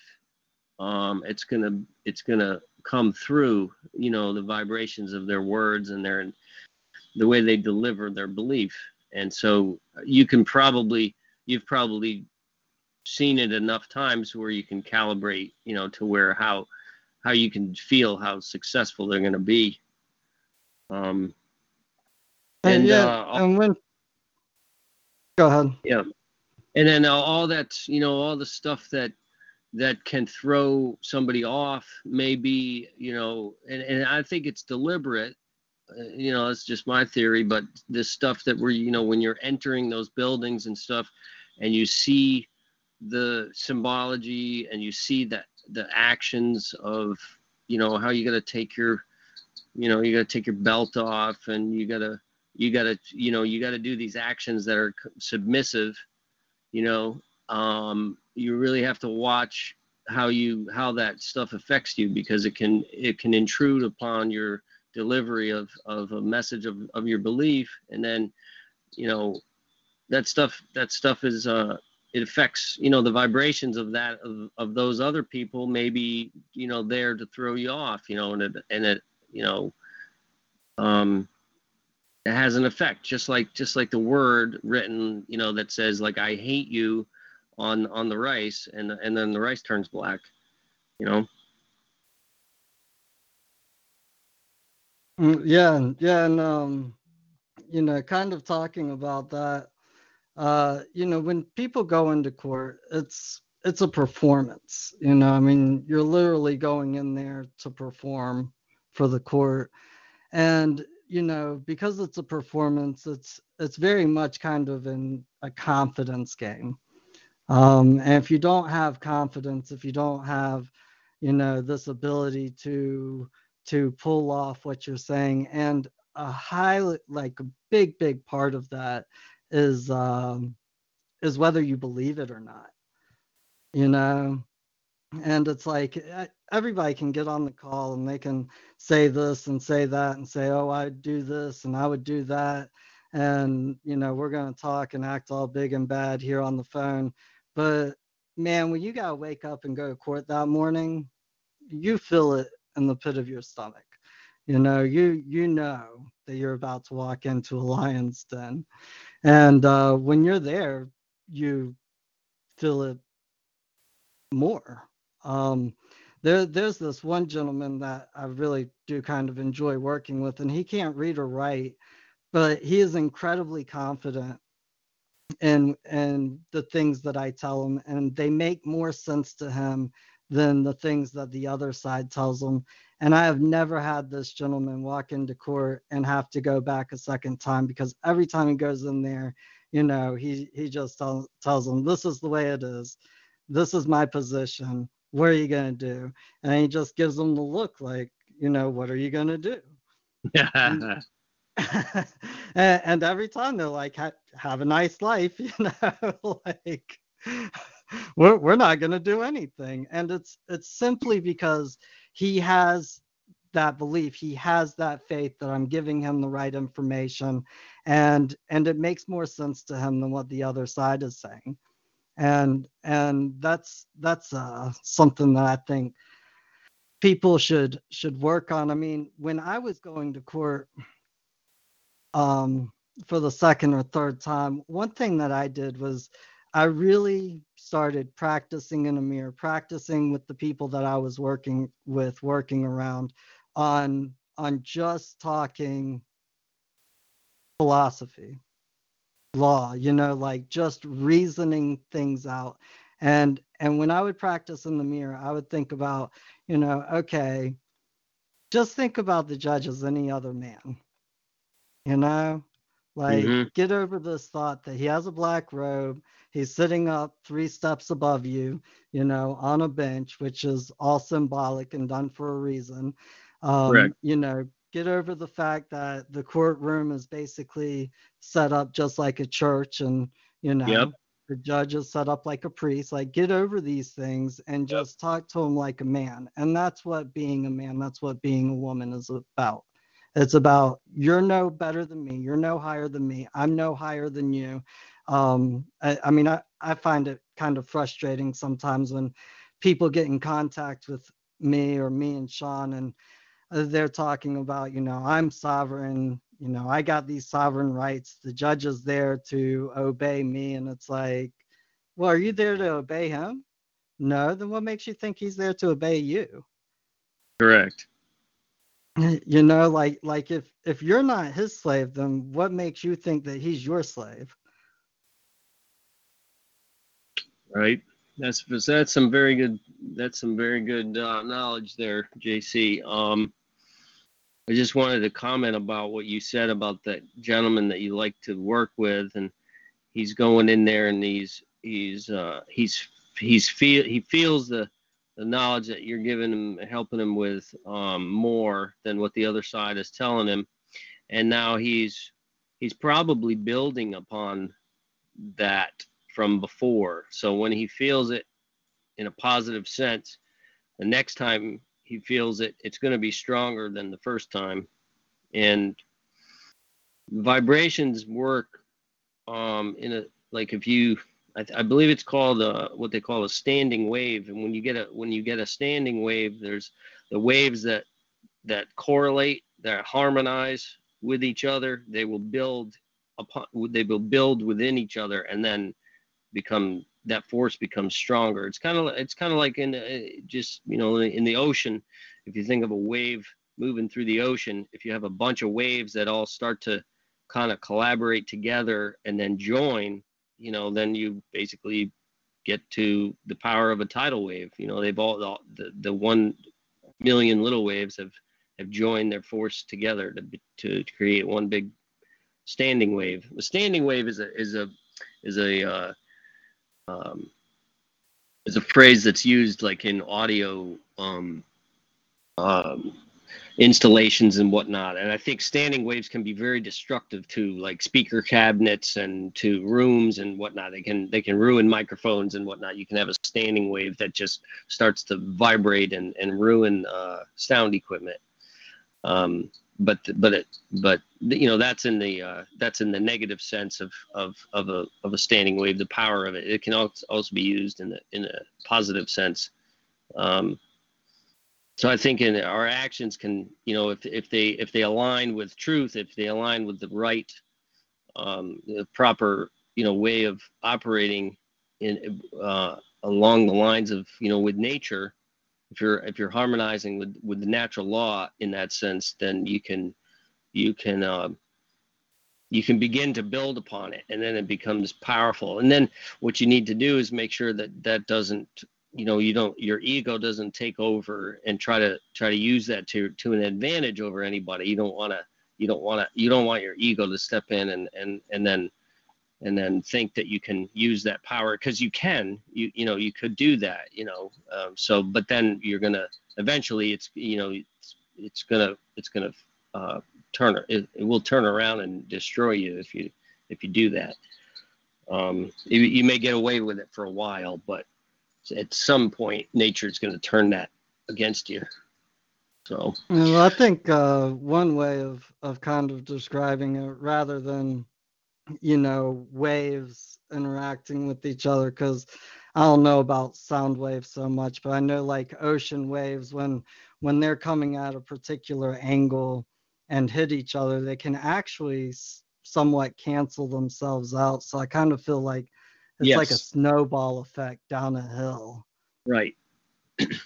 the phase that's a phase inversion where one can be out of phase with the other and basically there would be no sound or there would be no um, there would be no fight there would be no fight basically it would just be a mute um, instance or one phase it, like the waves wouldn't smash into each other and cause anything to happen they would just kind of come at each other and then and then immediately disperse in the in the in the exact same uh, power on each one. So that it would it would basically just be a, a draw in that sense. Yeah it's kind of interesting talking about natural law. Like i've been watching Scalia talk about natural law for the past couple of days, and uh, you know he I, I, love listening to Scalia because um, he's he's a very well-rounded, very grounded individual, very intelligent, and um, he was talking about natural law and and basically you know who are we to judge you know because basically what we think's natural at, at one point in time you know people over in the Roman Empire thought it was natural to have slaves, right? Mm-hmm. And, eventually that kind of grew out, and you know, then other people of other cultures said, "Hey, that's not natural," and so it's like, who who is to decide what true natural law is? And, and I agree with that on some levels, but on other levels, I think, you know, kind of what what you're talking about is that when people get that real natural law power. You know, when when people when you have somebody like, you know, Martin Luther King guiding 50,000 people, you know, in a march, in a peaceful march. I mean, that is raw natural law power. Mm-hmm. You know, and, and it's power in in the most simple and elegant form that it could be distributed in. And one thing that's kind of sad about our society is, you know, it's like Jimi Hendrix said one time, he said, when the power of love overcomes the love of power, the world will know peace. And it's like when people who have the power of love in them, who can mobilize people, who can get them to move, when they really start coming into prominence and you know the counterculture really starts listening to them and they start movement and people start getting behind them it always seems like something happens you know and the fbi used to have a a counterintelligence program called COINTELPRO where you know they actually spent a fair amount of time going after people who were starting movements who were getting people organized especially poor people you know, and people who were destitute, because those are the people who have nothing to lose, you know. So, so a man who has nothing to lose, a woman who has nothing to lose in their life, are very, very dangerous, because especially if you have something to take, know. And then they start giving out food stamps. yeah, that's interesting. Um, do you have any recommended um, videos? Uh, just to search for um, Scalia? Uh, you're talking about Antonin Scalia, the. Uh, yeah, and you know, I mean. He passed away in, in 2016, right? Uh, yeah, probably somewhere around there. Uh, yeah. I thought it was a little bit earlier than that, but I could be mistaken. Anyways, I, you know, I was actually just kind of uh, YouTubing and Googling, um, you know, videos on on the natural law and of course whenever i saw scalia's name pop up i was like okay i'm going to watch this in fact i have one of his books and um, it, it's about interpreting uh, you know legal documents. And when I bought it, I thought it was going to be an easy read. It is not an easy read.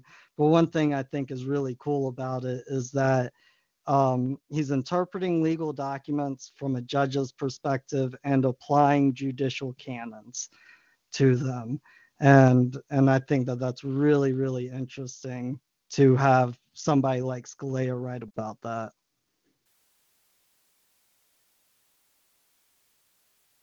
Sounds good. I'll check some of that out and listen to him. I've never really heard him. Uh, yeah, he's a he's a magnific a magnificent speaker in my opinion and you know, he was probably the dissenting voice on on most of the Supreme Court rulings that I don't like in the past, you know, since he got on the Supreme Court.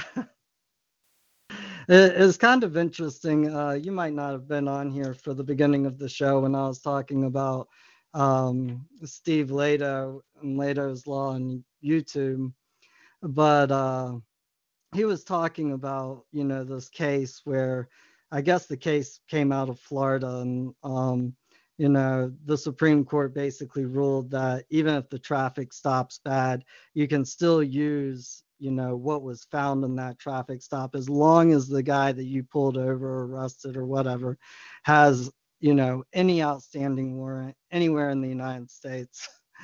and, um, and when people talk about common law, especially attorneys, this is one part of the common law that I think most attorneys miss.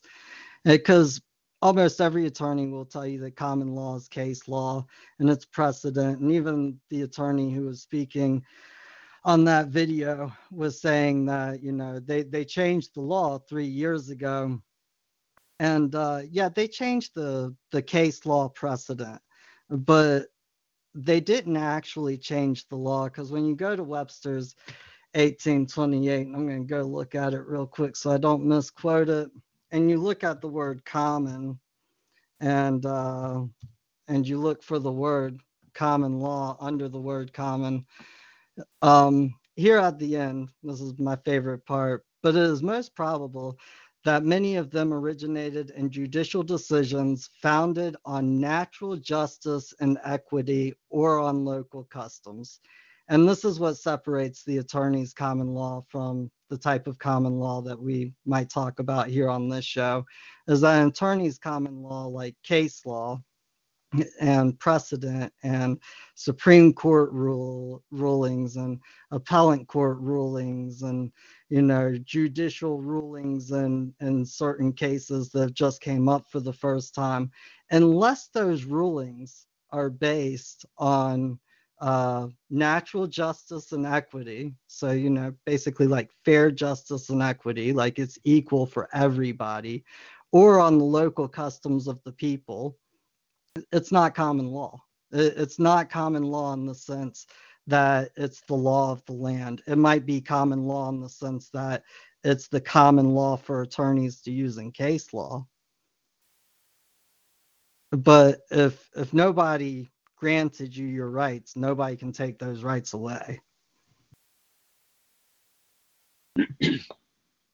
Yeah, that's interesting. I'm looking at it right here. So that was the the, the last sentence that you read of there, where it's where it starts with, "But it is most probable that many of them originated in judicial de- decisions founded on natural justice and equity, or on local customs." Mm, yeah, yeah. And I mean, like, uh, if we go up a little bit, it's like some of these rules may have originated in edicts or statutes which are now lost, or in the terms and conditions of particular grants or charters.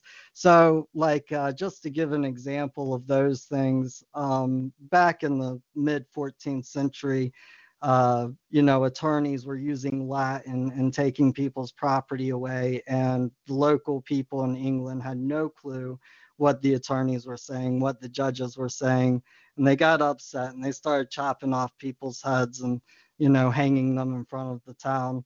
And so they created a statute called the Pleadings in English Act. And even though that statute is not around anymore, it is the common law of common law countries that whatever language somebody speaks, the court must speak that language. It's it's not that you have to understand the court. It's that the court has to understand you. And that's a common law principle that stayed alive after the um, pleadings in English statute expired. Uh, talking about uh, grants or charters, there's actually a fair amount of things in the United States Constitution that came from the grants and the charters of the uh, colonies before the United States was actually formed as a country. You know, and those were things that they didn't exactly have in the British Constitution and and you know British people of that time it's like you know America has this one document that we point to and we call that the Constitution and and British people kind of had multiple charters or constitutions written throughout the ages um, and they don't really claim one as their constitution or another. They definitely don't claim anything like the United States. Uh, 587 has their hand up, so I'm going to unmute them. 587, you're free to speak. Oh, hello? Hello? Can you hear me okay? Uh, yeah, it sounds a little windy in the background, but that's fine. Uh, it's just because I'm. Uh, Hello? I think we lost you. hear me? Like I'm Yeah. actually. Yeah, okay. Yeah, I'm calling you from uh, Canada. Uh, Oh, how's was hoping I could. Oh, yeah. How's it going? mm, it's going pretty good. How you doing? Very good. I'm actually a big fan of yours. Well, thank you. We love I was hearing hoping that. I could. Uh, I was hoping I could uh, call you and pick your brain about something that's not very talked about much, and I think there's not lots of information out there, which is bankruptcy law. The uh, bankruptcy law. know- Yeah, I wanted to know what you knew about it and what your approach to bankruptcies are when it comes to common law. Um, well, bankruptcy is completely a statutory thing. Bankruptcy law comes from uh, basically, I I don't know exactly how it is in Canada, but I bet it's probably similar to what happened in the United States. And that is when um, the federal government handed over the power to print money to the Federal Reserve um, basically what they got in exchange was bankruptcy court and the ability to give a judge the right, the privilege, whatever you want to call it, to um, basically relieve a person of their debt. Now, because of that, it's a completely statutory instrument. Uh, when you actually file for bankruptcy, you're you're actually suing the banks like you are the plaintiff saying take all of my money and leave me enough to survive on and and Yeah. let me start my credit back out at zero Well, here's the deal. When I was younger, I got into a bankruptcy, and uh, I really had no clue what I was doing. I was just trying to uh, get away from taxes. Just like, I, I thought it was a solution to tax problems, so I got into bankruptcy, and a whole bunch of different things happened in my life. Uh, well, separation and problem with kids and stuff. So I just like it was just too much for me. So I actually I distanced myself from the trustee for a while. And when I came back, the trustee told me not to show up to court. That the judge was going to laugh at me. So I just left it at that, and I became an undischarged bankrupt. And I was wondering if you ever heard of rescinding your signature on a bankruptcy contract. um i've definitely heard of rescinding your signature on a contract now uh undischarged bankruptcy Can you explain that to me a little bit? That's something that I will definitely have to look into. Well, it means that I had contract to perform on my end, and my creditor had to perform on their end too. I didn't do anything, so I could not get a discharge in time, and the bankruptcy file got closed. So there's a file in the courts right now, file number with that case. On that file, I'm on discharge bankrupt, so I'm still ruled under all the bankruptcy like laws and conditions and so like I cannot own a corporation. I cannot uh, borrow money without telling uh, who I'm borrowing from that I'm actually in bankruptcy. But that's been going on for a long time, and I actually talked to lawyers, and they say I have a very, very complicated case, and no trustee will reopen my case. And all I'm being told is that it's going to cost me a lot of money in lawyer fees to get out of it. But I started looking into it, and at this point, apparently that I could show up to court and actually reject the executory contract, which would mean that my creditor has an, like a non-secured claim for damages and interest against me. And at this point, I see like that might be my only option is to actually reject the contract and then face the creditor in court, government.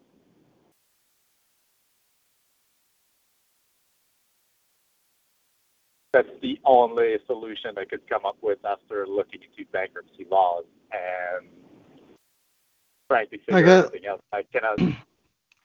I, I'm s- I, I'm sorry. You know, I'm I'm still trying to uh, process this a, a little bit because this is honestly the first time I've That's ever heard of anything like this. Um, so if I if I understand you correctly, you're just trying to get rid of the bankruptcy so you're not in the middle of it anymore. Whether you back out of it or they go through with it, you don't really care. You're just trying to get out from under being in the middle of a bankruptcy proceeding. Well, legally speaking, right now, I'm considered as undischarged bankrupt, which really a bad place to be in because, like, you'll fall under all those bankruptcy duties and obligations. And if you if you're not careful, you can commit a bankruptcy offense.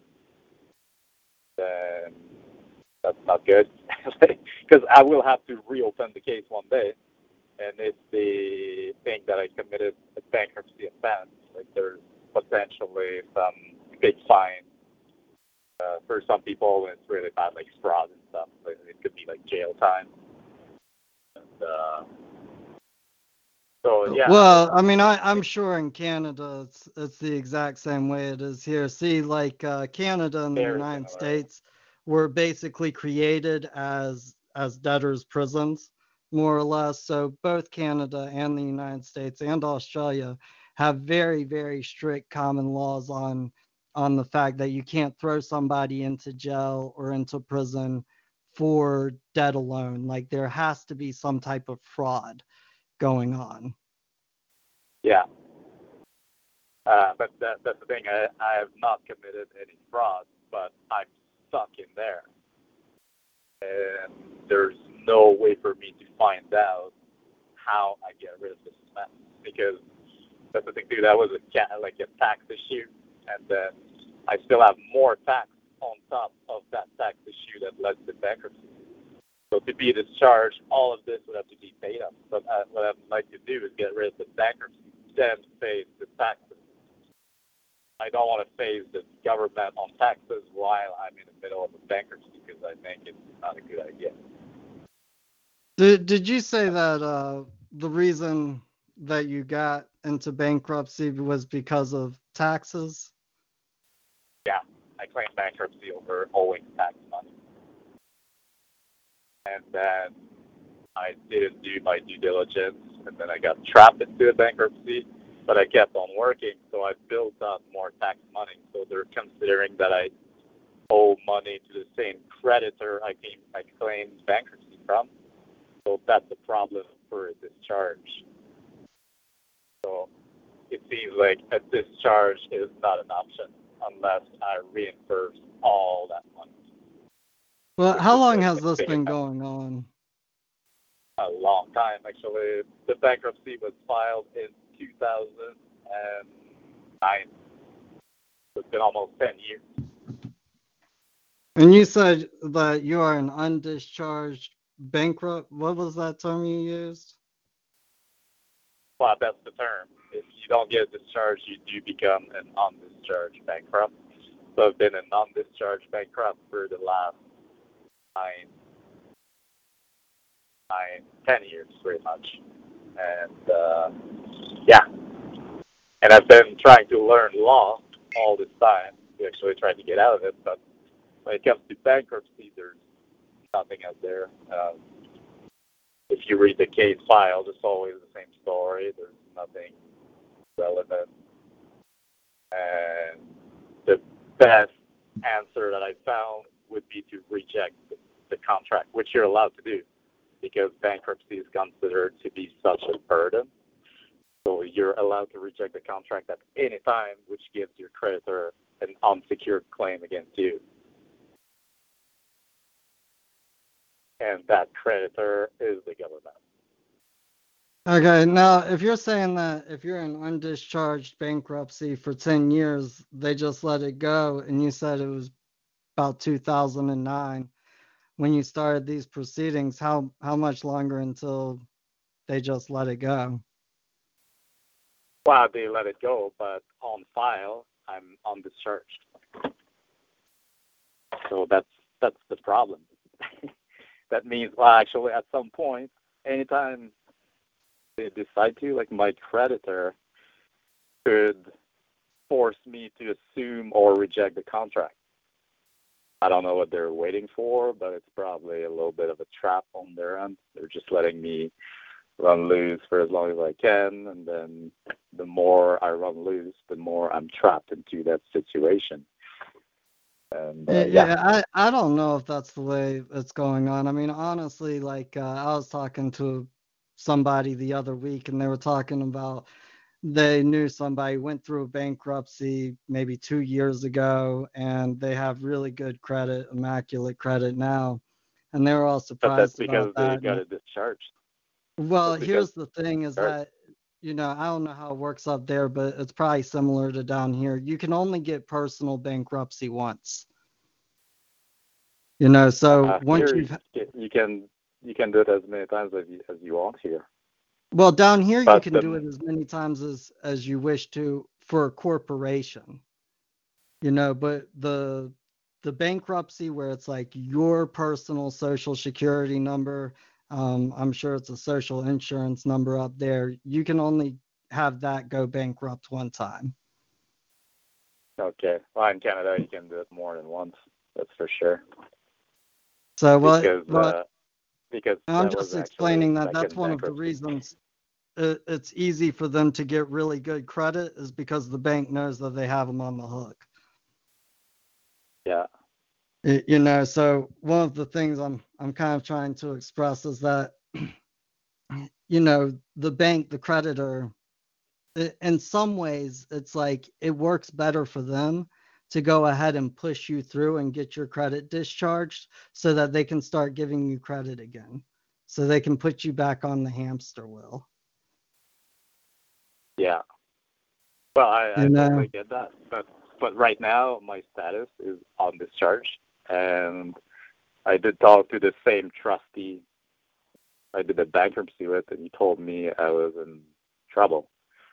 That Yeah, well- uh, uh do you know how to get to the chat board uh, actually I'm calling from my phone. I mean, Yeah, okay. uh, do you know how to get to the chat board on uh talkshoe like do you have internet access Yeah. Yeah, I was on it earlier, but uh, it says I need Chrome to uh, actually operate it properly. Uh, yeah, you gotta have Chrome to like actually hop on to the call, you know, and have the voice and um, you know, sound. Uh, but if you just go on when the call's over, because I mean, it's right about time to kill the call. Uh, at the bottom of the chat, I put um, our email address, and it's it's pretty easy. It's you know JC and Shaman, so that's JC A N D. S H A M A N at gmail.com. Um, what you're talking about, honestly, I'll be straightforward.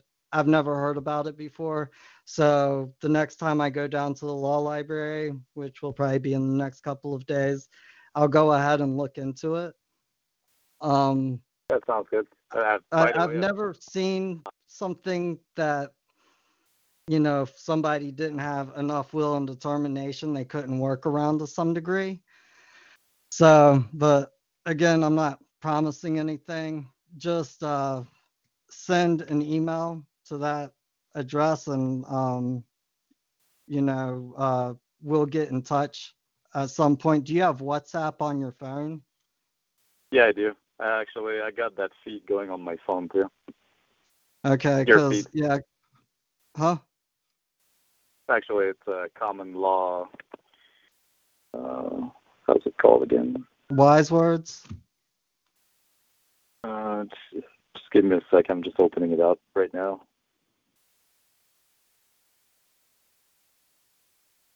Friends in common law.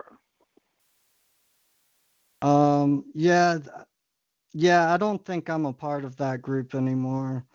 Um, you know, the two groups that I have on on WhatsApp, and I'll I'll be willing to add add you to them, but it's uh, Common Law, Wise Wordz, and JC and Shaman. Um, the Friends in Common Law, I think, uh, I I don't know who started that, but that was probably a year ago or something. There's a lot of people on it and lots of comments where it's almost hard to uh, follow the feed. Mm, Yeah. Uh, so- so is there Yeah, like a phone number I can add to WhatsApp or?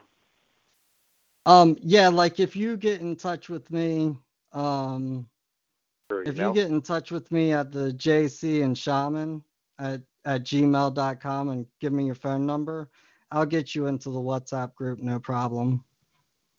So, and, and that's, uh, that, that offer is open for anyone else who wants to join the WhatsApp group. Uh, a test is asking how to get in that chat, I believe. Um, so yeah, if you just uh, email email me and, and give me your phone number, I'll get you into the WhatsApp group. And uh, if you want to talk about this further, then we can talk about this further. But you know, like I said, I, I've literally never heard of this before. And before I really say anything, I'd I'd like to at least know what kind of creature it is. Yeah, well, that's what I mean. There's no information out there. It's super hard to understand Uh, it. Dude, uh, if I go down to the law library, like the public law library around here has has open access to Westlaw, and um, if you go down there, you can find anything that a judge can find from their bench. Okay. So you know, I, I'm not worried about that. It, you know, people ask me what do I search on Google to learn what I know, and it's like what I know they don't have on Google. You know, like even if you know the right words and you put in the right phrases and and keys and this and that, like you you really have to go down to a library. Um, you got to open up books. law books. You got to uh, learn how to navigate Westlaw, and you got to read a lot. That's uh well, I'm willing to read a lot. I just need to find the right approach and well, yeah, get my approach and actually learn it. Uh, uh, yeah. And um, Anyway, you know, Yeah, I, know, I, don't want to take any more of your time. you- uh, yeah, but I mean, it is about time for us to end the call. And for everybody who wasn't listening at the beginning, Shaman dropped his phone in a bucket of water this week, which is why he hasn't joined us this evening. And uh, hopefully he'll have his new phone next week. We will be back on uh, Wednesday, July 31st and that will be 9 p.m. Eastern Standard Time. uh, there's a lot of good stuff posted by uh, guest three. Gus 3 tried to keep up with the conversation and put into the chat like uh, references to things that we were talking about. A test did the same thing. Um, of course, I tried with a couple of things. It's, kind of hard to run the board um, and and do everything at the same time. So, anyways, if anybody Yeah. wishes to uh, say good night, uh, now's the time to do it. Thanks everybody for coming out. I really appreciate the support, and I feel like, especially over the past couple of weeks, we've gotten more and more people actually live on the call, and more people actually getting on and asking questions, and I appreciate that. Thanks a Well, lot, thanks Jason. for your help. Uh, Yes, sir. Yes, thank you, JD. And my man from Canada, what is your name? Uh, Uh, you can use a J-O-N-S. handle, like JD uses a handle. You know, a lot of people on here just use a handle. Uh, just go by Joss. That's all. Yeah. All right, Jeff. Well, it was nice meeting you. And um, you know, uh, after the the uh, show hangs up, uh, you can go on and um, y- you can get the email address. Yeah, I'll email you uh, right away, actually. So, all right, man. Well, thanks everybody for coming out. It was a good show and a good evening, and I hope we'll have a good one next week. We'll see you then. See you later. Yeah, cheers.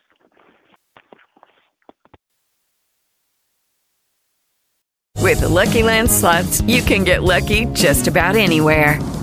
This is your captain speaking. Uh, we've got clear runway and the weather's fine, but we're just going to circle up here a while and uh, get lucky. No, no, nothing like that. It's just these cash prizes add up quick. So I suggest you sit back, keep your tray table upright, and start getting lucky. Play for free at LuckyLandSlots.com. Are you feeling lucky? No purchase necessary. Void where prohibited by law. 18 plus terms and conditions apply. See website for details.